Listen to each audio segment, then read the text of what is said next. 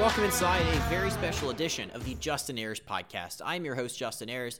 And why is this a very special edition? It's because I'm just going to come out and say it. It's one of my favorite conversations I've ever had. I've been doing this podcast for three plus years now, and I don't think I've ever had as much fun or learned as much uh, than I have with the person you're about to hear coming up. And that is, of course, our guest this week. It is W J Z T V in Baltimore, Maryland. It is their sports director, Mark Viviano. Uh, my pal Mark and I, we go way back to last summer back in Carolina Panthers training camp in Spartanburg, South Carolina.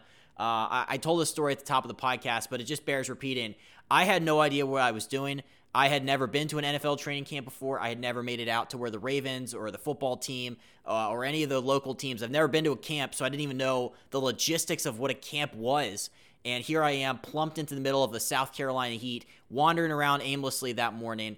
And and who was there to kind of guide me on my way and, and kind of get me started on the right foot that weekend?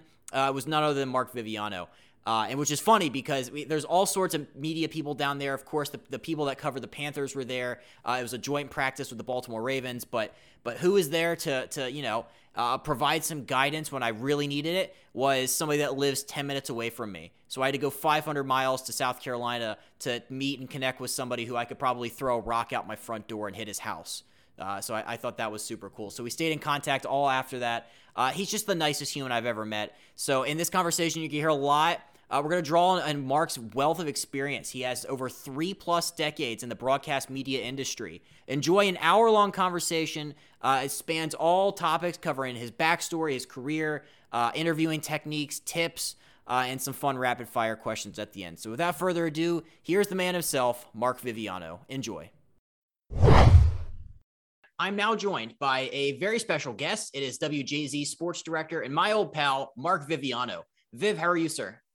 Doing good. It's uh, great to catch up with you. I'm uh, always interested in your many projects. You are a uh, very outgoing and uh, enterprising young journalist. So it's always fun to see what you're up to. So I'm glad to join you, Justin. That that really means a lot. Yeah, I mean, I, I've looked up to you, and it's funny because, and I'll, I'll tell the story of how we met, but we, I, we had to go all the way down to Spartanburg, South Carolina to, to meet somebody who probably lives ten minutes from me. So yeah. that that's, uh, I was down covering uh, my boss of one of my other enterprising projects, as you put it. Uh, Colin Thompson is a tight end for the Carolina Panthers. Uh, I've had him on a bunch. He's my boss, my friend, and I was covering him for his training camp, and it was like day one. I was It was really hot. I didn't know what I was doing. And I was just kind of aimlessly wandering around, and uh, who who to come to find out who is the person that would help me figure out where I'm supposed to go. Uh, a veteran of many training camps, but it is it was you, uh, and you were super nice, and, and we stayed in touch after that. So I wanted to first say thank you, uh, and uh, yeah, I just really appreciate everything you've done for me. Well, let me tell you this, Justin. Uh, you know, I I'm always happy to to, to help guide people when. You know, they, they might seem that they need to know uh, a little leeway as to where they're going and things like that. That being said, I was impressed by what you were doing. Uh, I saw you doing your interviews and getting different uh, Panther players uh, for for uh, the shows that you were putting together with Colin. And I'm like, this is awesome. This kid is working hard. I mean, I know what it's like um, for the many years that I've been doing this to kind of establish those relationships and get players comfortable. And I was watching as I was doing my interviews that you were getting guys and Colin was getting guys. And it just, it, it was neat. It was neat to see. And uh, I really applaud that. And it, it takes a lot of work. So that that's what stuck out to me.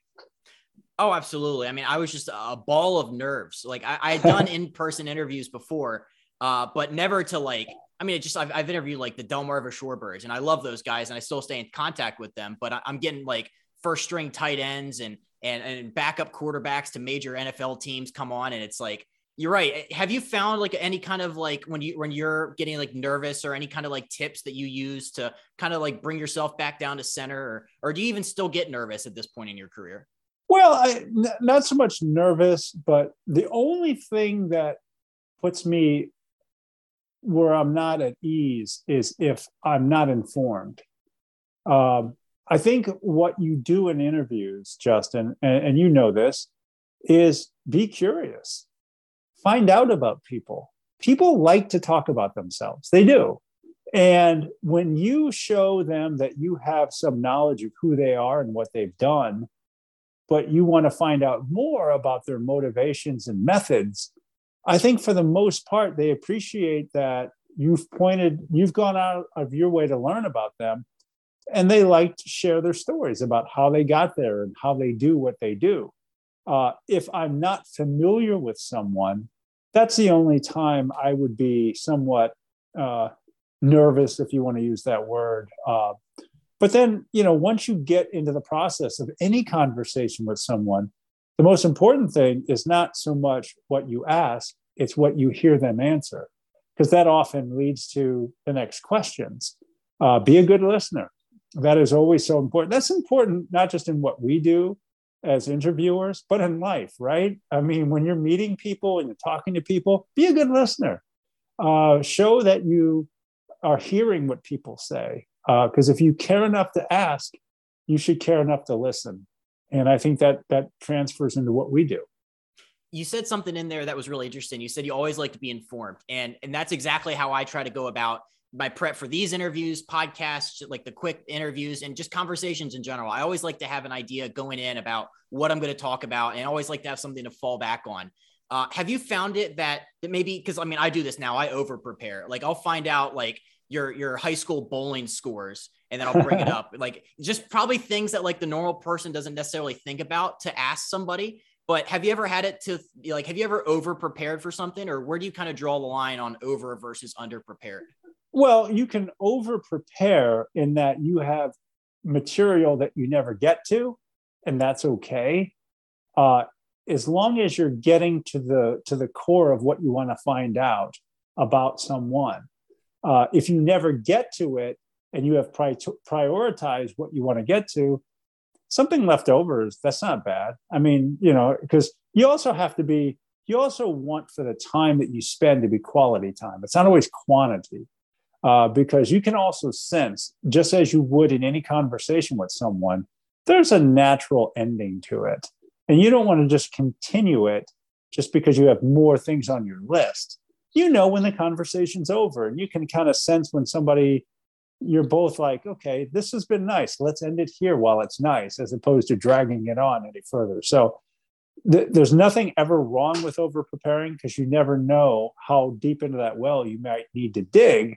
Uh, if some of the other questions you had don't take you down any particular roads that were fruitful. So over-preparing is okay. There's nothing wrong with that. Yeah. I mean, having a finite beginning and end point to anything, and, or putting a little bow on it, is always something really important.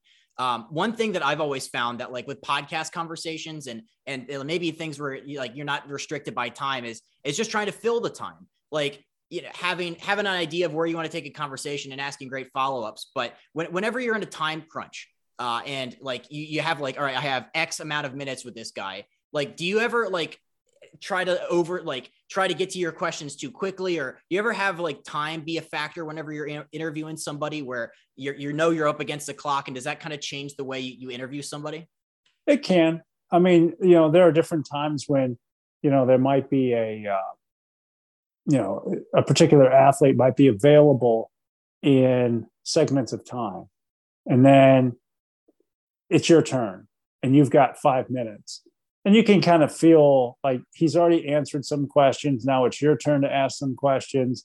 And you want to come at him with some fresh things to, you know, so he doesn't feel like he's answering the same questions all the time. Sure. Time. Hey, listen, what we deal with, especially maybe less so in a podcast format, or in radio at times, but certainly in television, everything is a very tight box of time. So uh, yes, uh, you definitely feel that, but there's a nuance to it. You have to, it's just like, a, you know, if you want to say, it's just like a quarterback who's looking at the play clock or the clock, how much time's left in the game?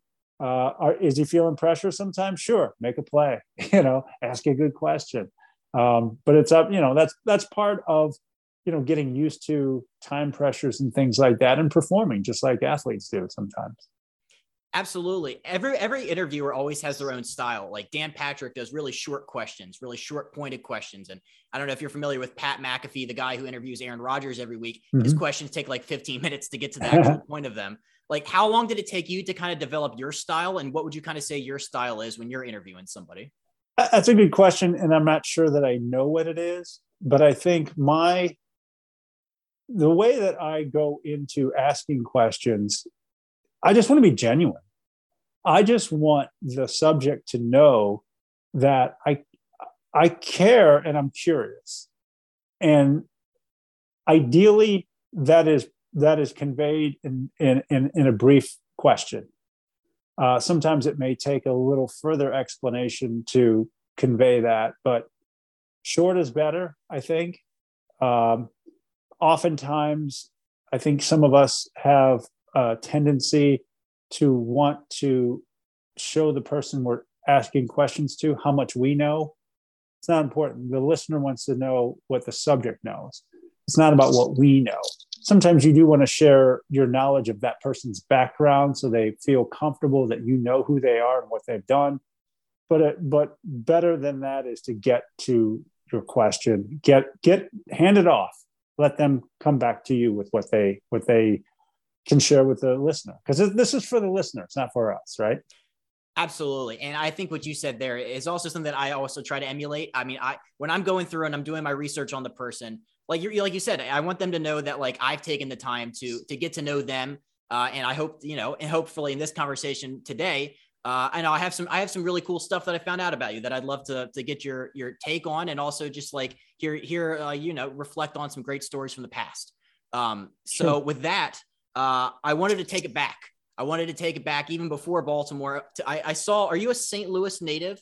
Is that? Born and raised. Yep. Born and raised. Louis, Family, and... My family's all in uh, Missouri still. Yep. I mean, Saint Louis is one of the most underrated sports towns in America. I think people on the East Coast don't necessarily like know how great of a sports town it is because we think of Boston, New York, but I've always loved it. But as somebody who grew up in Saint Louis, did like, did that kind of help get the, the love of sports started, or, or where did you kind of fall in love with it? one hundred percent. I would say, I could honestly say that as a young boy, like six, seven years old, listening to Saint Louis Cardinal baseball games, Jack Buck, the Hall of Fame, late, great broadcaster of the Cardinals, was a voice that was always in my head and in the background.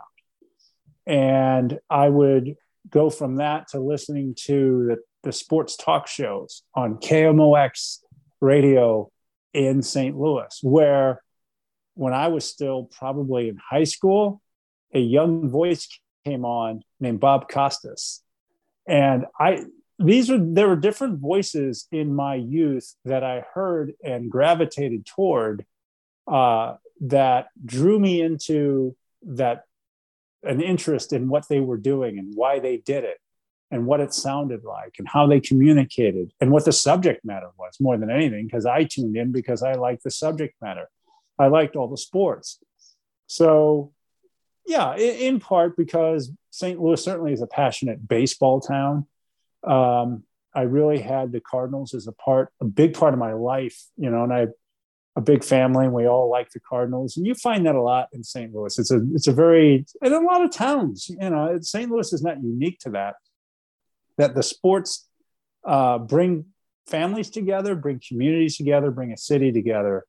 And especially when they're successful, it's a shared experience, and it's important, and it can be life-forming. And uh, for me, it was something that set me on a path to follow a passion that I hooked into as a very young man, which was listening to sports talk and sports broadcasting, and said, that'd be a great thing to do for a job one day. And eventually I did. I feel fortunate for that every day. I mean, Saint Louis Cardinals fans, I've always said, they're, I think they're the best in baseball. They're, they're the most knowledgeable. They're I, in most often cases, I, I found them to be the nicest sports fans. So yeah, I mean, yeah, when we talk about guys that grow up in the, in the Midwest, uh, growing up being Cardinals fans, they eventually, you know, Bob Costas and all these guys uh, connected to the Cardinals, Joe Buck. Um, but you, you mentioned that light bulb moment that you, you thought that you could be a, a sports would be an opportunity to, to take your passion to the next level. Like what was like the moment where you knew that broadcasting was going to be that vehicle for you to help follow your passion? Uh, I can tell you this, you know, and I played sports, I played baseball and basketball in high school, and true story, I made the varsity as a sophomore, but I didn't get a lot of playing time.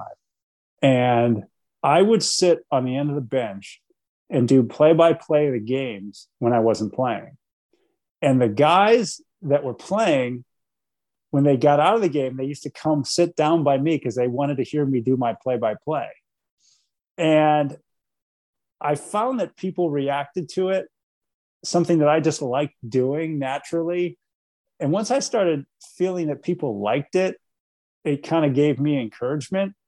But the light bulb and, and the big moment came my junior year of high school. My mom, I'm one of five kids. And my mom had this hope that I would become a dentist. For whatever reason, like, you know, she just thought there would be a, a real great thing to follow. And she thought I'd be smart enough to do that. And I had no interest in that whatsoever.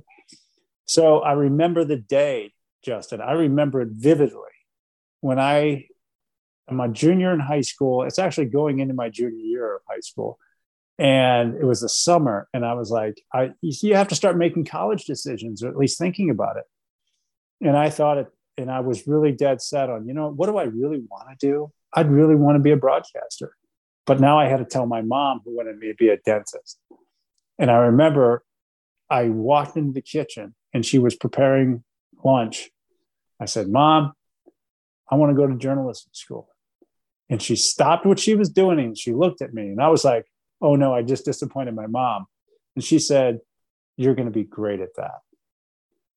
And that, I can tell you, that affirmation is something that propelled me into a true passionate pursuit of something that I loved. She could have said, and I wouldn't have blamed her if she would have said, that's really not what you should do. You should do something, you should go into business or you should be a dentist. Then I probably would have been less affirmed for sure and maybe uncertain. But that affirmation, I have shared that story with parents that I speak to to this day about the power that you have with your child in affirming their hopes. Uh, now, there probably are some limits to that. If I had told my mom I want to be the center fielder for the Saint Louis Cardinals, if she would have said, well, that's a nice idea, that the likelihood of that is really small, so prepare yourself to do something else. But at least what I expressed was a reachable goal. And her affirmation, I'm telling you, and I, you know, so the, the, the rest of the story is she died about a year after that. My mother was was ill, and I was seventeen years old when she passed away. But not a day has gone by that I've been blessed to do the job that I do that I don't think about her and the affirmation she gave me. So it goes back to that, really. Yes, I had the interest. Yes, I had the passion, but it was that affirmation that said, go for it. And I was never a, I was never somebody who I would say was totally self-assured or outgoing. There was something about having that that just made me more of, more certain that one, I wanted to do it, and two, that I could do it. And again, not being somebody who's who's that confident or cocky or anything, I just had a quiet confidence that this, I'm going to do this. And I've never looked back. And I and I point to that moment as to why. Wow. That's, that's incredible. I mean, you're right. I, I, having somebody say like that they believe in you and that they, you know, they, they believe in what you're doing. I mean, that's, that's incredible. Um, you, you mentioned something about being uh, a little bit more reserved, maybe not as gregarious as some of the other people, as maybe we think of guys on T V as being these outward extroverts. Um, right. Are you, are you kind of a more introverted guy? Did, did you find yep. that as, as a little bit, did you find that to be an advantage or a disadvantage when you're going through the field and eventually working your way up in the biz? It might be a disadvantage at first, uh, until you become comfortable with being just who you are. Realizing, too, that you can be who you are and still be good at what you do, and it doesn't require being extroverted. Now, there are some guys who are, and, and, and women who are just more at ease in just throwing themselves out there. And, and, that, and I admire that. I think that's beautiful.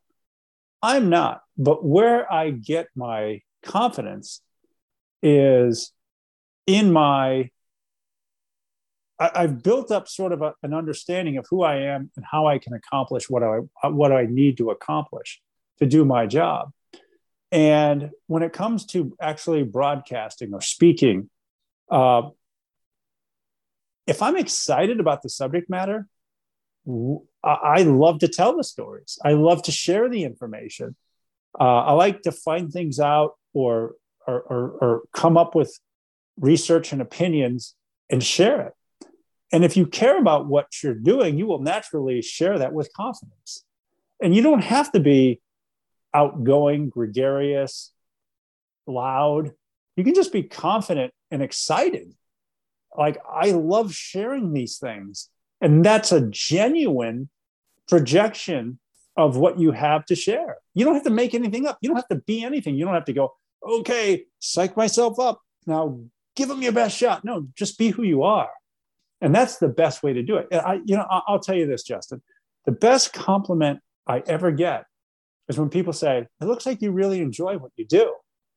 Well, that's perfect, because I do. And if that comes across, what more could I ask for? Really, that's it. I don't have to put on a show. I don't have to change my personality or my projection or anything. I just get to be me being excited about what I do. And if that resonates with people, win-win. It's just perfect.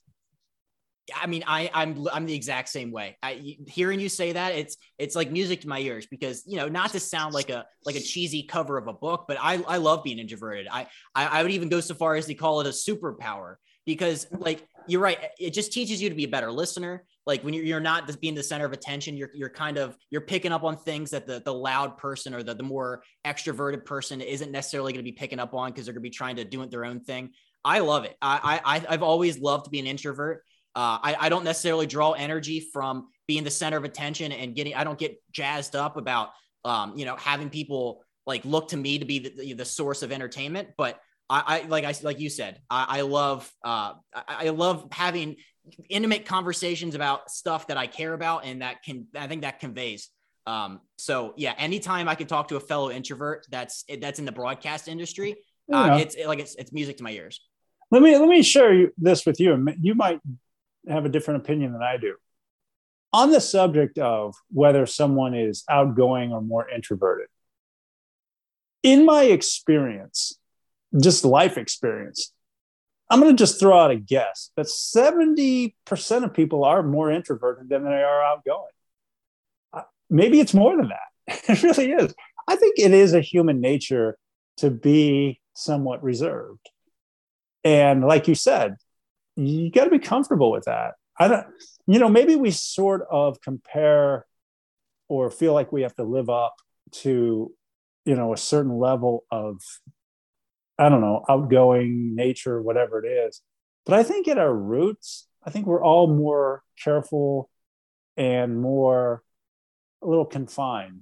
And that's not a bad thing. I don't think that's, I think being careful is okay. Um, but And I find this too. Think about think about some of the athletes you've talked to, and I've talked to a lot of them over the last thirty-five years. You think that, you know, athletes walk around with their chest out and their head up, and because they kind of have to project that, it's certainly that confidence and that ability and that want to and that belief. But when they're just like sitting next to you, just person to person, I find some guys just aren't that confident, you know. They're, you know, they might be confident if the job is to hit a jump shot or hit a baseball, but when it comes to just being who they are, I mean, you know, take it to another level, obviously, but you're seeing more and more athletes talk about the struggles they've had with that very subject, to the point that it goes to even, you know, depression sometimes, which is a different subject. I'm not comparing those directly, but being human isn't always easy, you know, and especially when it's on display and people can feel like they know you and then pick you apart. I think that even adds another layer of difficulty for those who are in high profile positions, whether they're the athletes or the people in the media. Um, but my overarching point in even saying that is, I think more people are introverted than not. Uh, considerably more, just my opinion. I, I would tend to agree. Like, like you said, all the athletes, you, you tend to think of them as these larger than life, like all the confidence in the world, but when it comes down to it, a lot of them would, would rather just not talk. Like a lot of them would be more comfortable, like staying in. But I also kind of take that as a little bit of a challenge to get somebody to yeah. open up. Are, are you the same way where if you haven't somebody you meet initially where they kind of start cold talking and, um, you know, you're trying to get them to open up. Do you, do you enjoy the challenge of that in, in the course of an interview? What you just described is, um, is developing trust. You know, I think, I think if you just walked up to anybody, you know, at a coffee shop and just struck up a conversation, I think sometimes the initial reaction would be, whoa, you know, I don't know you, you know, that's, and then people get, you know, they, they, they start to break down barriers a little bit. And then they, you know, th- there's an art to getting through to people. There's a, there, there's a nuance to it. There's a way to make people feel comfortable.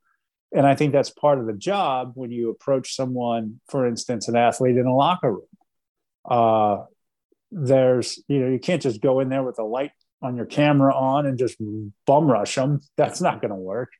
Uh, but there is a, uh, just like, again, I, I think it all comes back to human relations. Just like if you walked up to somebody at a bus stop or a coffee shop, how do you do it? You know, what, what, what's a comfortable way to connect with somebody that doesn't know you? Um, and there is, there is a, uh, there's a way of doing it. And hey, be prepared for them not to want to get to know you. And that's okay too. Yeah, you know, I can't tell you how many times, certainly further into my career, uh, there have been guys I'll ask, you know, for an interview or you got a minute? No, I don't, you know, I don't, I don't have time. That's fine. And I, I'll just kindly say, no problem. It's all good. And then I had one guy, pretty well-known guy. I'm not going to tell you who it was. You know, I said that to him. I go, that's cool. You don't want to talk? I don't want to bother you. And then and later on, he sees me. He goes, uh, you know, I, I, I'll talk to you now. I said, if you want to, because if you don't want to and you're just doing it to do me a favor, I don't want to bother you, dude. You know, it's like, I don't, you know, I, I would like that certain athletes, if you come up to them and you you actually generally want to get their opinion on something or ask them some questions. If you don't want to talk to me, I don't want to talk to you. I don't, because I'm not here to pull your teeth. I'm here to do a job. So I think they start to understand that if they don't want to talk, nobody wants to listen, you know. There might be the next guy will come right, come in and ask him, you know, will you talk to me? And maybe I'll go, yeah, maybe I should. But that's part of it. You know, I'm not, I don't complain about it anymore. It's, it's just comes with the business and it's okay. I don't feel rejection. I don't take it personally. I'll find somebody else to talk to. Wow. I, right. I mean, that has to be a skill that, that has to be developed over time. I, I don't think they teach you that day one journalism school. I'm, I'm sure no. Like everything is, you, you got to go in there. You got to get your question. You have blah, blah, blah. But I, I love that approach. I, I think that I think there's probably a lot more guys that you've had that have, have seen that approach being done by you. And they're like, all right, well, he he seems different than everybody else. I'll actually give him five minutes of my time. Um, I, I did have one question, though, because uh, so there's a lot of guys like myself. You've obviously been in the covering sports for, I think you said thirty-five years, which is incredible. Yeah. There, there's a lot of guys like myself that would eventually like the opportunity to have a career as lengthy and as illustrious as yours. Um, there, there's so many avenues and mediums to sports today, I, way many more than I, when you were coming up. Uh, the barriers to entry today are, are so much lower, but I think quality is really what separates people. When, when you Always. talk to when you talk to young people who have a passion for what you do and working in sports, like what advice do you give them? Well, there are so many different layers to what it takes to make a mark, establish a position, and continue a career. There are just a lot of layers to it. Number one is getting in and getting started and being willing to do almost anything just to get started. Um, it's not about where you start. It's about getting started. It really is. I can tell you, when I graduated University of Missouri School of Journalism, I had sent out resume reels. I sent out, I think, twenty for news jobs and five for sports jobs. I was doing less sports and more news, because that's what the curriculum required. You have to do news. And if you're lucky to do sports on the side, do some sports on the side. But all I, I, I had this stack of rejection letters, and I kept them. And it was like, okay, this is real, man. Like, it is hard to get in. You know, I, I think I'm pretty good at this, but that doesn't guarantee me a spot anywhere. But I was ready to go to Harlingen, Texas, and Savannah, Georgia, and Eau Claire, Wisconsin, and Winston-Salem, North Carolina. These are all places I remember applying to right out of college and getting rejected. And the first acceptance that I got was Cedar Rapids, Iowa. And I'm like, I, Justin, I'd have gone anywhere. I'd have gone anywhere. I just wanted in. And that's my, that's my point. Just get in. Just get started. Accept anywhere as a starting point, because it's just the first step. And I put in my work and my time in Cedar Rapids. From there, went to Dayton, Ohio. From there, went to Baltimore. From there, went to C N N. And then I've come back to Baltimore for now going on twenty years. Um, and that's kind of, it's it's almost like Cedar Rapids, Dayton, and and and Baltimore were like, you know, double A, triple A, or single A, double A, you know, whatever, however you want to look at it. It was like very stair-step. I didn't have any meteoric rise. But the important thing about it too, though, to get back to kind of your your your question, you got to enjoy wherever you are. You know, one thing, I, if I look back, Justin, I can say I probably wasted some of the joy wondering what I was going to do next instead of enjoying the moments. And I enjoyed the moments, but I, I probably was looking so far past that I wasn't living the present at time, at times. I'm very much a live in the present guy. I, I, I am. And when I was working at C N N, C N N Sports Illustrated was, uh, you know, the Turner Network's C N N version of sports. And it was a network. And I remember every day I walked in there feeling so fortunate. I was working with some great people. A lot of guys, Tom Rinaldi was one of them, who's, you know, E S P N and Fox now. And there were a lot of talented people. And every day I walked in there, I just thought, this is awesome. This is really cool. Uh, but I still do that now. I really still. And, and, and it, to tie it all back, it gets back to my mom affirming me. And I, and I think of her every time I get to go to work. So long answer to your question, get started. Just get started. Be willing and to do anything, anywhere. And you can work up from there. And, and that's the thing. You have to be open-minded. You have to be ready to move. You have to be ready to maybe not make a whole lot of money at first. Um, you have to hustle, because there are, as you mentioned, there's so many more avenues to get in now, yeah. Whether it's podcasts and uh, they're just different. You know, the the online content is it's widespread. There are a lot of ways to get in.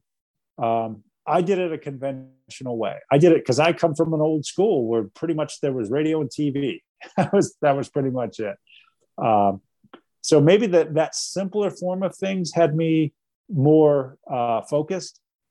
But listen, I would say take advantage of the wide variety and, of opportunities, and try them all, and be good at them all. Try to be good at them all. The more you can be good at, the better chance you stand at being really good at something. One thing I've also heard uh, that I've always heard about when you're coming up and you're starting out in all these places is you have to try, be willing to try things. And, and I, I think that's really important because it helps you kind of find out like what you like doing. And then there's things that you won't necessarily like doing. For you yourself, when you were coming up through the industry, like what were some of the things that you immediately knew about working in sports that you liked? And what were some of the things that you immediately knew that's not for me? Um, Yeah, you're so right about try a lot of things, because I, I kind of look back and cringe at some of the things I did. Uh, all of it well-intentioned, all of it, um, that, you know, you don't try anything thinking it's going to fail. You try hoping it works. But I can look back at some of my ways, some of my methods, and some of my what ended up being on the air, and I can laugh at myself, you know, because that's part of growth. I mean, that that that's fine. Uh, as far as the things I like or didn't like or find that I don't like, um, that's a good question, Justin. I I I, I think in the overall, I like what I do, and I and I love the opportunity to do it, that I can kind of pick through the things that are less appealing and just say, well, that's part of the job, you know? And like, I could go back to the part about, you know, trying to get guys for interviews sometimes. Is it annoying? Yep. But my attitude has just become, as I shared with you, it's like, well, if you don't want to talk, it's okay. That's, I'm not gonna, I'm not going to sit here and make you talk. I don't like that part of it, but I accept it. I accept it because there's, there's, there's so much more good than bad. There's so much more to enjoy than to, you know, cringe about. Um, but that's life too, right? I mean, you know, you could say life is good, and someone could say, well, what about this part of life? Yeah, that's not good, but there's more good than bad. Let's put it that way. Exactly. One dynamic that I've always found so interesting and that you can speak to is like the dynamic between, uh, because you've done radio, you've done T V, because like the guys on you see on Sports Center who, who just do highlights, and they read off a prompter and they're really good at what they do, uh, versus the guys that are, are good without, turn the prompter off. Let's, let me just kind of riff or uh, come up with my, or forge my own path, uh, either in front of a mic or behind a camera. Yeah. Yeah. You know what I mean? Um, do you think it's important to not kind of be pigeonholed into one of those, just, just being a highlight guy or just being a, a, a open form, like uh, conversationalist kind of guy? Because Like, I, I'm not sure how many, how much commingling there is, or maybe you get set into one and you kind of stick with it for a long time. But do you think it's important to be well-rounded? Yes. I would say the guy who can do radio can do anything. I think if you can do open-ended, succinct, meaningful, impactful conversation, you can do the other stuff. You know, that, that, the other stuff, I'm not downplaying that there's a certain art to what is a more condensed and scripted version of things, because I look at that, I look at that part of it, just, just say the, the, the, the three minute sportscast, let's just take that. I look at that as sort of like a puzzle. I got so many pieces and so much time, and I want everything to matter. I want every word and every frame of video to matter, because I have a very brief period of time. So there's a skill set that you operate with in doing that, that is so much different from the open-ended, broad conversation that is podcast or radio. And I enjoy both, but I love radio. I love that. And it, it's, it is, it's a different muscle to exercise with. You know, I'll use this example. Uh, I've been a marathon runner for m- many years. T V is a sprint. Radio is a marathon. It's a different twitch of muscle. You know, it's just different.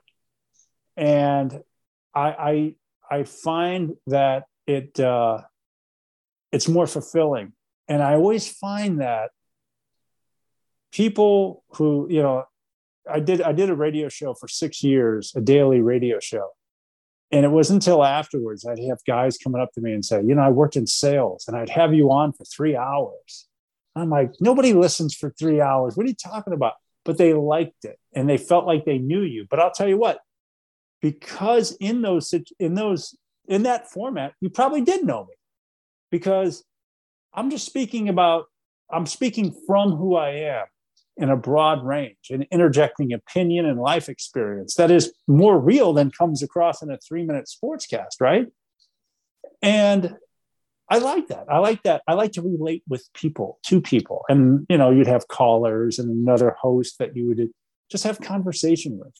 I think, not to get, you know, you know, too deep into this, but I think as human beings, we are losing the art of conversation, because so much is text and online driven, that I really believe that the human interaction an exchange of words face to face, or if not face to face because it's radio, just hearing voices and how people, you know, inflect their voice and and share their their feelings through words.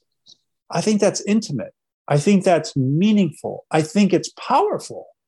Um, and I and I feel like we lose a lot of that interpersonal connection when so much of what we do now is text or online, um, even Zoom, which I, I'm so glad to be able to do this. I'm not downplaying that, but I hope we never get away from the significance of two guys sitting across from a table, drinking coffee or beer and just talking. You know, I still think that's the essence of who we are as people. That, that's such a great point. At, at this point in your career, do you seek out opportunities, or do you look forward to opportunities where you can kind of break the mold, or, or get off script a little bit, or, or even just have like the longer form stuff? Do you, do you yeah. seek out and enjoy those? I do. Uh, I do the nightly broadcast on W J Z, but we do have, and I'm so grateful for this, we have a lot of long form content on air during football season, in particular, with Raven shows. I have Torrey Smith with me for a half-hour show every week, uh, Kadri Ismail for a half-hour show every week, pregame show every Sunday, uh, and then pre and then postgame shows depending on the C B S schedule of games. And those are the best. It's happening now. It's happening live. It's it's thinking on your feet. It's reacting to moments. Uh, that is a charge. That is the best. And I, I had opportunity, and I've had opportunity to do, you know, back, it's been a few years now, but um, I worked for Masson doing Oriole sidelines, pre and post game. That that's dream stuff for me. I love that. You know, I, again, growing up, watching baseball, Cardinal baseball, dreaming of, you know, you know, again, hearing Jack Buck's voice and just being drawn to that, that when I was doing, when, when I was a part of those Oriole broadcasts, I just felt like a kid again. And I, and I was doing it as a, you know, as a job. And that, but to your, to your question, it's, it's, it's not scripted. It's happening now. It's happening live. And there is a real charge that I continue to get from that, an adrenaline, an excitement that uh, that that beats everything. There's no doubt. You, you mentioned the Baltimore Ravens, and as I was doing my, my my research, reading up about you, there's one thing that I had to ask about. Uh, this is going back to ninety-five. This is going back to the breaking the story that the Cleveland Browns would be moving to Baltimore. Uh, you were obviously instrumental in, the, in that news story back then. Uh, this is fascinating to me because, I mean, there's so much pressure on you because the people in Cleveland, the mayor uh, ambushed you during an interview. There's so much pressure, uh, you know, on, on you during that time, I'm sure. Like, did, were you someone who enjoyed the thrill of the big one, or how did you kind of handle the intense pressure with, with a news story as gigantic as that one? Yeah, it, it was, uh, it was all of those things and more. Um, there were a lot of sleepless nights. There was a lot of apprehension because of the scope of the story. And it wasn't that I and we, because there were a number of us involved, weren't confident in it.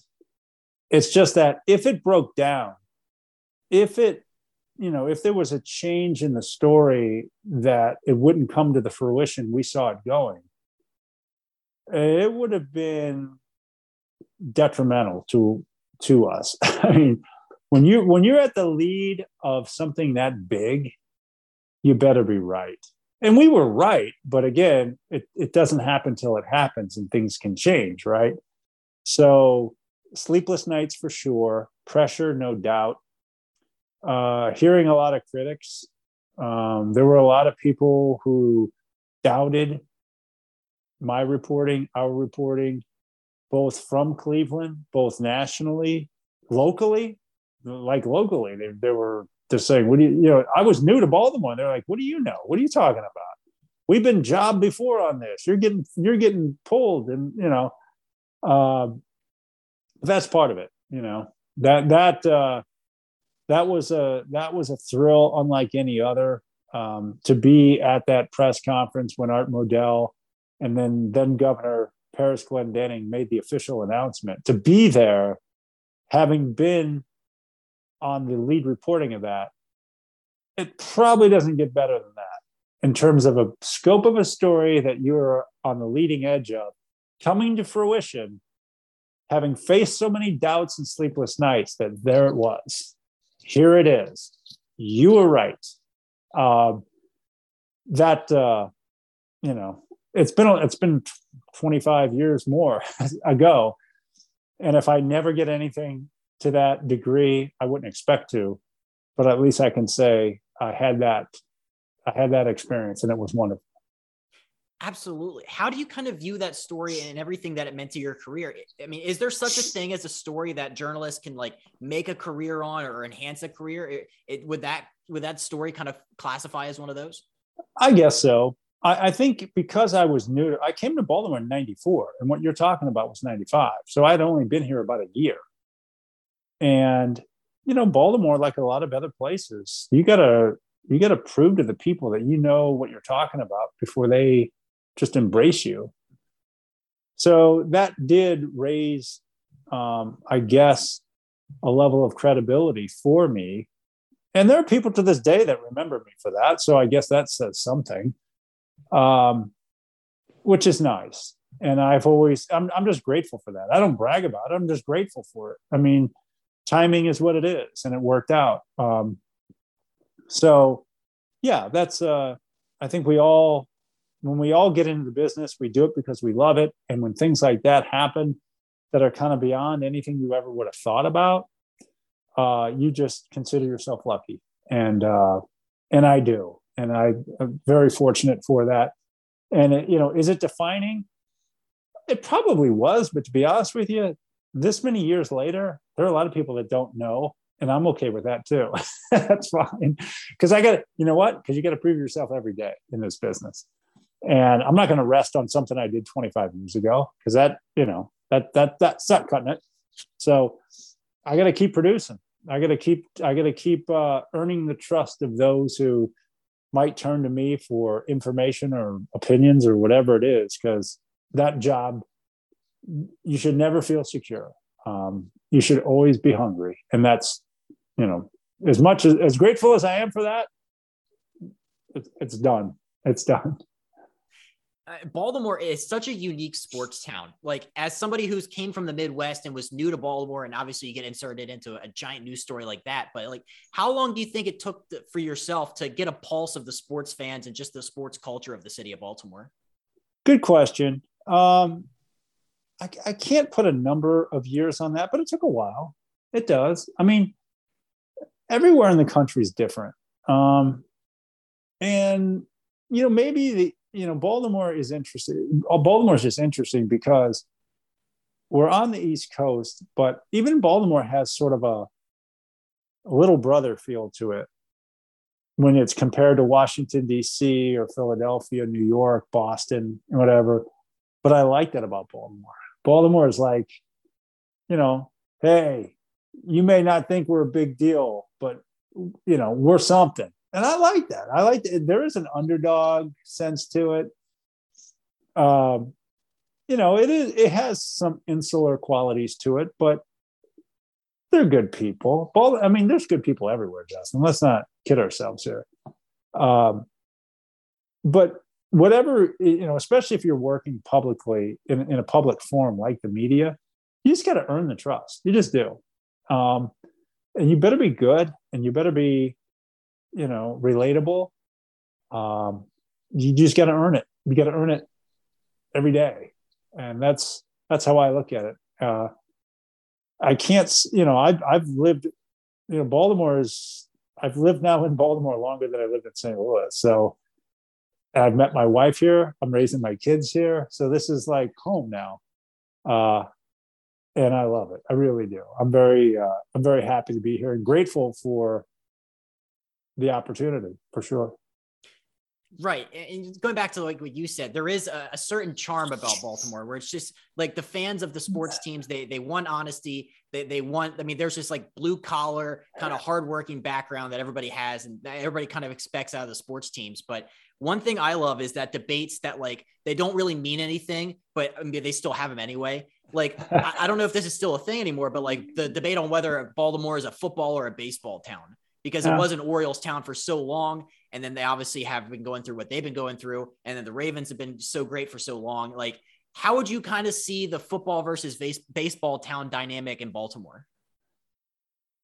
It's so, you're so right, because that was brought up to me because when I moved here, the Ravens weren't here yet.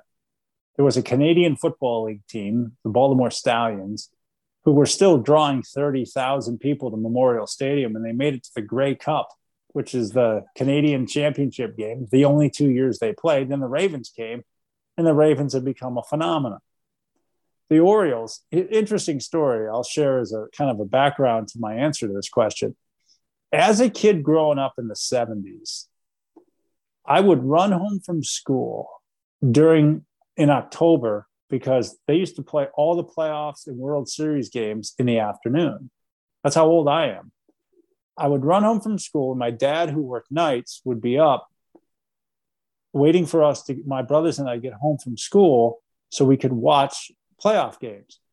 In the seventies, who was always in the playoffs? The Baltimore Orioles. I idolized those guys. Now, I was a Cardinal fan, yes, but the Cardinals in the seventies were not good. They were not a good baseball team. That was like one of their worst decades. So I grew up thinking Brooks Robinson, Jim Palmer, Boog Powell, were they were it. They were superstars to me. Fast forward to me working in Baltimore. I consider Jim Palmer a friend. I, Brooks Robinson, I know. Boog, I you know I could call him and talk to him, and I I still have that kid quality about me. Going, wow, this is amazing. This is so cool. So when you ask the question, is Baltimore a baseball town or a football town? I would just say it is both. And that's not a cop-out, because both the, the Orioles' history and the, and the remaining passion for who the Orioles are is undeniable, even in tough times. And it's tough times now when you're rebuilding. The football aspect of it, undeniable, because you have to now include the, who the Colts were two generations prior and who the Ravens have become for twenty-six years now. I'll say this is the difference. And sometimes we lose sight of this when we say, oh, it's baseball or it's football. My personal sensibilities are every day matters. You go to work every day. And that's baseball. Baseball is one hundred sixty-two games. You just you just, you just got to grind it, wake up tomorrow, and do it again, and do it again, and do it again. And that's baseball. What's football? Football is a hair on fire, three-hour explosion once a week. It's fascinating. It's exhilarating. It can be frustrating, but it's very condensed. To me, it's the difference between like football, a football season every Sunday is like a party. Baseball season is just like going to work. So Baltimore, as you said, is a blue collar town. Baltimoreans, I mean, Cal Ripken set the record for most consecutive days of showing up to work. That's what he did. That's his record. It'll never be broken. He showed up for work. So yeah, Baltimore has that to it. And when that when that baseball team is playing every day and they're good, it's pretty incredible. But football is just a different animal. It's a different mentality. It's a different rhythm. It's a different feel. And you can have both because they're so different. And when the Orioles are on, and I'll go back to two thousand twelve when Buck Showalter got them to the playoffs for the first time in fourteen years, while the Ravens were making a Super Bowl run. That's kind of the height of it right there. For me, in the times that I've been here, um, that shows you what it can be and how beautiful it is. And also makes you look at Boston and go, really? Yeah. The Red Sox, the Patriots, the Celtics, the Bruins winning championships left and right. It's like, how spoiled can you be? But it doesn't have to be one or the other, is my point. And there's plenty of both. And, you know, if, if fans want to pick one over the other, that's cool. But as somebody who covers it, I see both. And I think, you know, both football and baseball are significant in the landscape here. Yeah, that's such a great point, because the Ravens have become this like model of consistency where like you, you just expect them for the last decade plus to yeah. be in the playoffs or be in the playoff picture. Um, but with the Orioles going through a, like a very drastic rebuild, it's almost like very similar to what's going on at Pittsburgh in terms of like baseball versus football, because I think for a while Pittsburgh was a, I mean, you had the Pirates were doing their thing in the seventies and, and everybody was uh, all on the baseball bandwagon. And then now I don't think that the Pirates fans don't really show up anymore to baseball games, kind of like what we have here.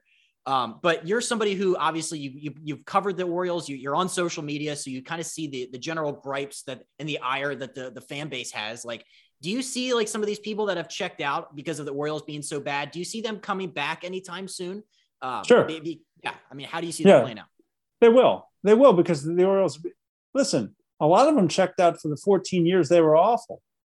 You know, they, they were in the playoffs in ninety-six and ninety-seven, and they were awesome. That was, that was incredible. But then they just, they were nothing for fourteen years. They didn't have a winning record for the following fourteen years. Yeah. And then in two thousand twelve, that stadium was packed when they were making a playoff run.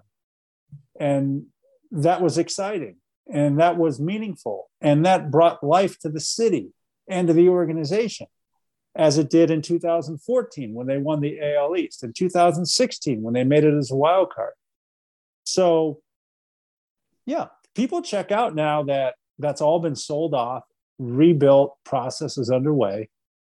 But if it takes seed and it grows again, they'll be back. I mean, one hundred percent guaranteed they'll be back. And I don't blame anybody for not wanting to stick it out through these one hundred loss seasons.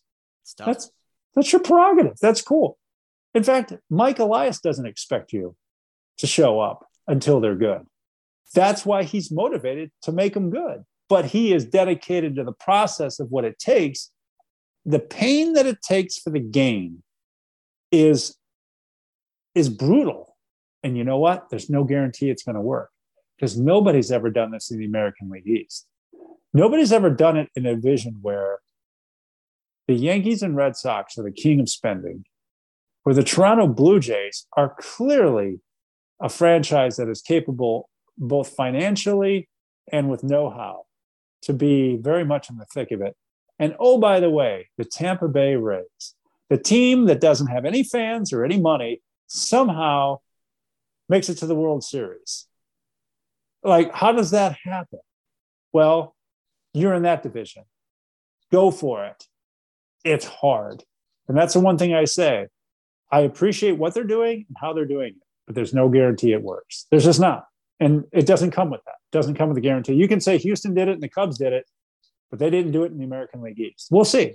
I, I wish them well. I hope it's for this city. I live here. I like baseball. I hope it works.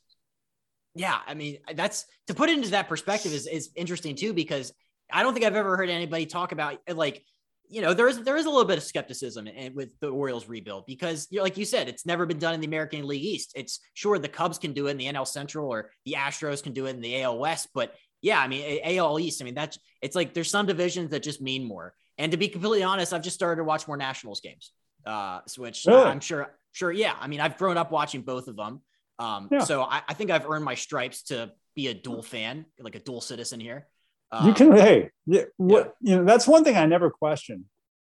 I mean, if you like a team or you're drawn to a team or to a sport, what, who, who's going to question that? I mean, if you're just genuine in, in your passion for something or drawn to something, it's like telling somebody, you know, you shouldn't like hot dogs. It's like, but I do. It's like, yeah. you like what you like. Whatever. You're attracted to what you're attracted to. We have different tastes in people. I mean, it's all good. I'm cool with that. I think that's great. Yeah, I, well, I'm glad we have that perspective. If you go on Twitter and you voice any kind of opinion yeah. that, hey, yeah, you know, Twitter is just, that's a whole different animal. We could, we could have an entire podcast about that. Yeah. Um, but I did want to end with a couple quick, you know, fun rapid fire questions. I've thoroughly oh enjoyed our conversation tonight. Um, so, so you've been doing your job and you've been doing it at a high level for so long. Like what it's, what still excites you when you come into work? What are some things that really get you excited when you show up every day? Bottom line, I get to do what I do. I, I'm doing something that I dreamed as a sixteen, seventeen year old kid that I could do it someday. And every day I've had the opportunity to do it, I embrace it. And I drive into work every day, Justin. I'm not making this up. I'm not like, like some motivational speaker. I'm, yeah. I'm speaking from my heart. I am so glad to be doing what I do. That that's the juice I need. And there's a responsibility that comes with having the opportunity. There are a lot of guys that wish they had my job. There are a lot of people capable of having my job. And I look forward to the day where I say, I've done this enough. I want someone else to do this because I've had such a great ride. I look forward to that because I want the door to open for more people to do it, you know, uh, but every day I, I'm excited and grateful. And that gratitude is what fuels me more than anything else. Wow. Uh, you, so you are a, a ginormous uh, running aficionado, running enthusiast, I would say. I think you've done well over twenty marathons by now, right? thirty-five. thirty-five marathons. Like what got you into that? I mean, that's, that's a very specific thing to get into. It is. It, my, my, the door to this, Justin, was opened when I was working in Dayton, Ohio, and I did a feature story on a guy who was seventy-five years old and preparing to run his seventy-fifth marathon. And after interviewing, his name is Joe Abbas. After interviewing him, I remember talking to the videographer who I was with. I got in the, in the T V van afterwards and I said, I'm not waiting until I'm seventy-five to run my first. And I had like done five Ks and stuff, but meeting Joe Abbas is what made me say, I gotta do this. And it opened a door to my own soul that once I started doing it, I was hooked. And I just find running, distance running, just very, I, I see so many parallels with life itself and the grind and the work and the dedication and the sacrifice and the no excuses and the pain. Uh, but in the end, there's joy.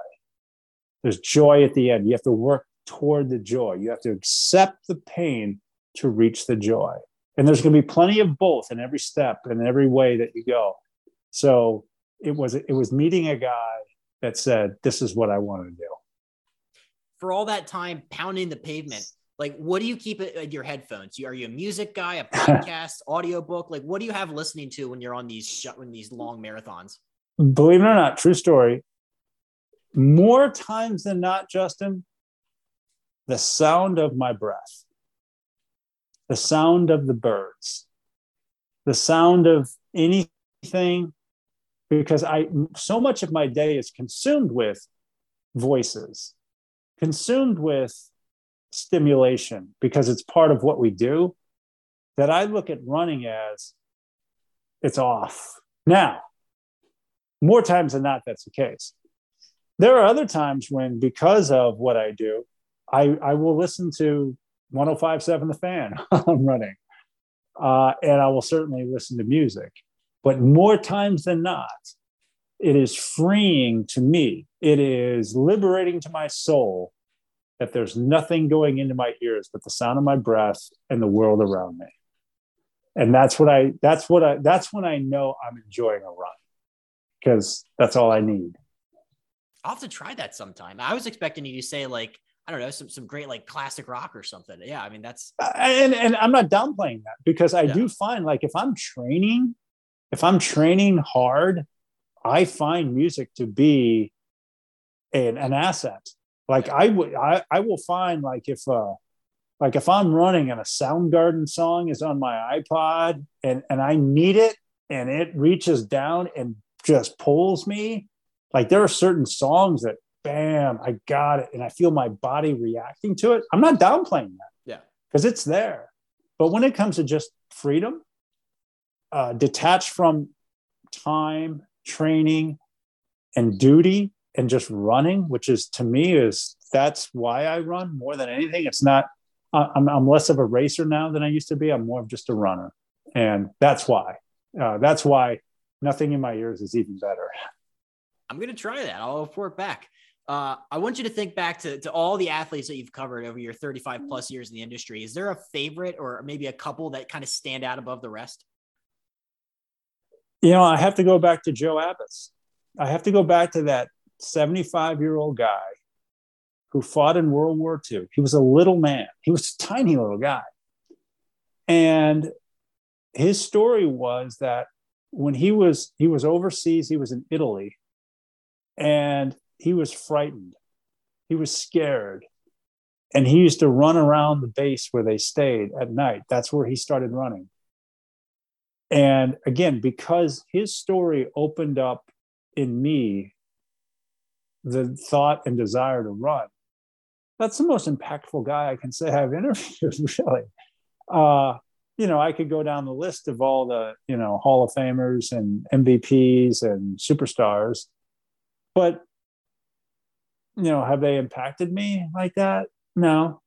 I mean, they're great. And I, and I, and I, and I admire and appreciate them.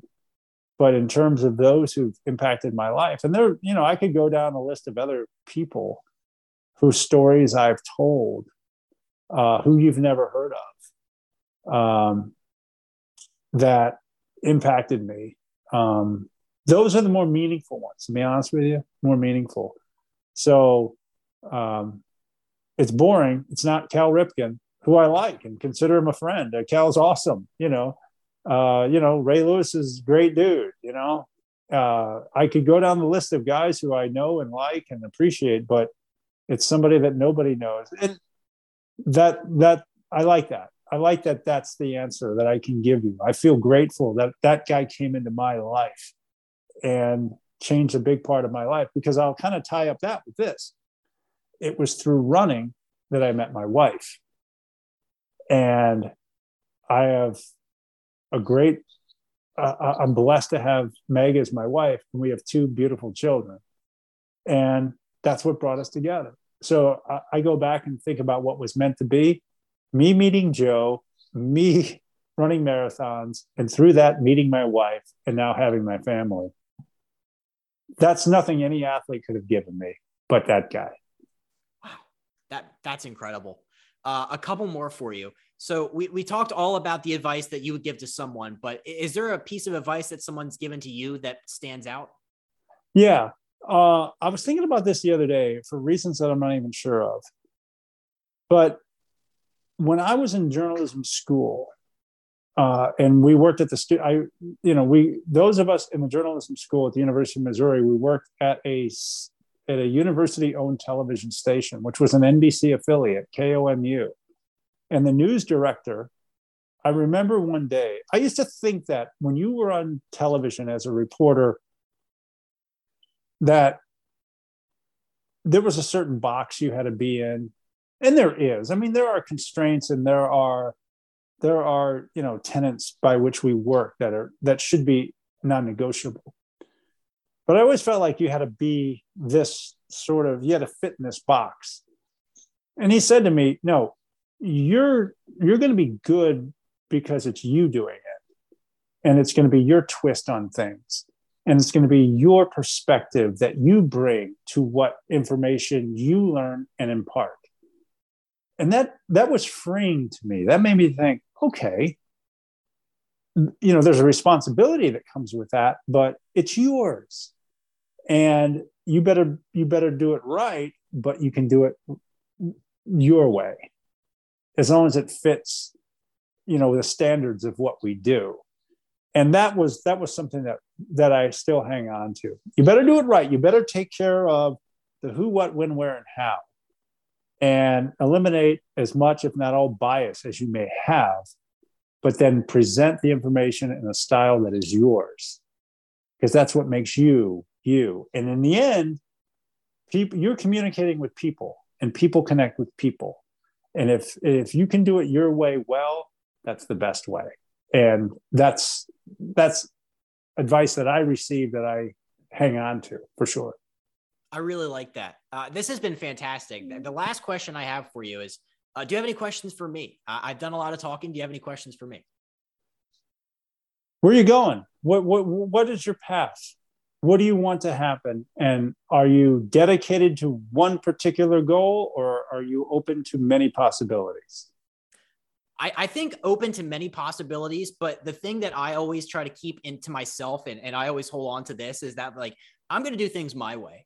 Like, my way might not be the traditional path. My way might not be a linear path. It might veer off at times. And uh, I might not even know where I'm going half the time, but I, I like the idea of doing things on my own terms.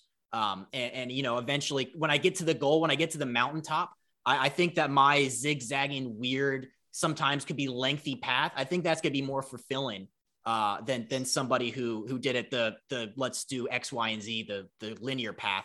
Uh, I, I hope it's somewhere in sports. I, I've obviously put a lot of time and effort into doing something in sports. Um, but like I said, when it all comes down to it, I just hope I can look back at the end of the day and said that I did it my way. I, I feel like that's a, who, who is that a song by? Is that a Sinatra? That's a Sinatra. Oh, yeah. yeah. I'm going to yeah. go out like Sinatra. I'm just going to do things my way. That's, that's how I hope I can achieve my goals, but yeah, hopefully uh, something in sports. Well, I, I, I'd say that's a, that's a good way to go about it. Keep your mind and your heart open, and you'll never know where it's going to lead you, but do it your way. Yeah, absolutely. That's cool, Justin. I, you'll, you'll get there.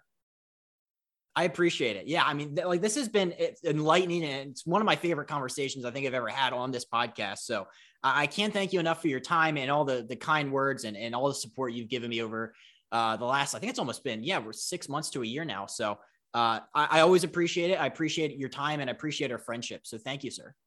I appreciate what you do, how you do it. The energy and the excitement that you bring to what you do is genuine. And that's going to be your greatest asset. Oh, wow. I, I'm going to, I'm going to clip that. I'm going to, that's, that's going to, that's going to go on a resume for sure. I, I love that. Um, well, check him out on W J Z. I don't think I need to give you any, uh, you know, pub or, or press, because like, I feel like everybody already knows who you are. So obviously check him out. Uh, sports director at W J Z, Mark Viviano. Uh, this has been fantastic. Like, like I said, this is, uh, you know, I, I've always looked up to you in this regard. So thank you, sir.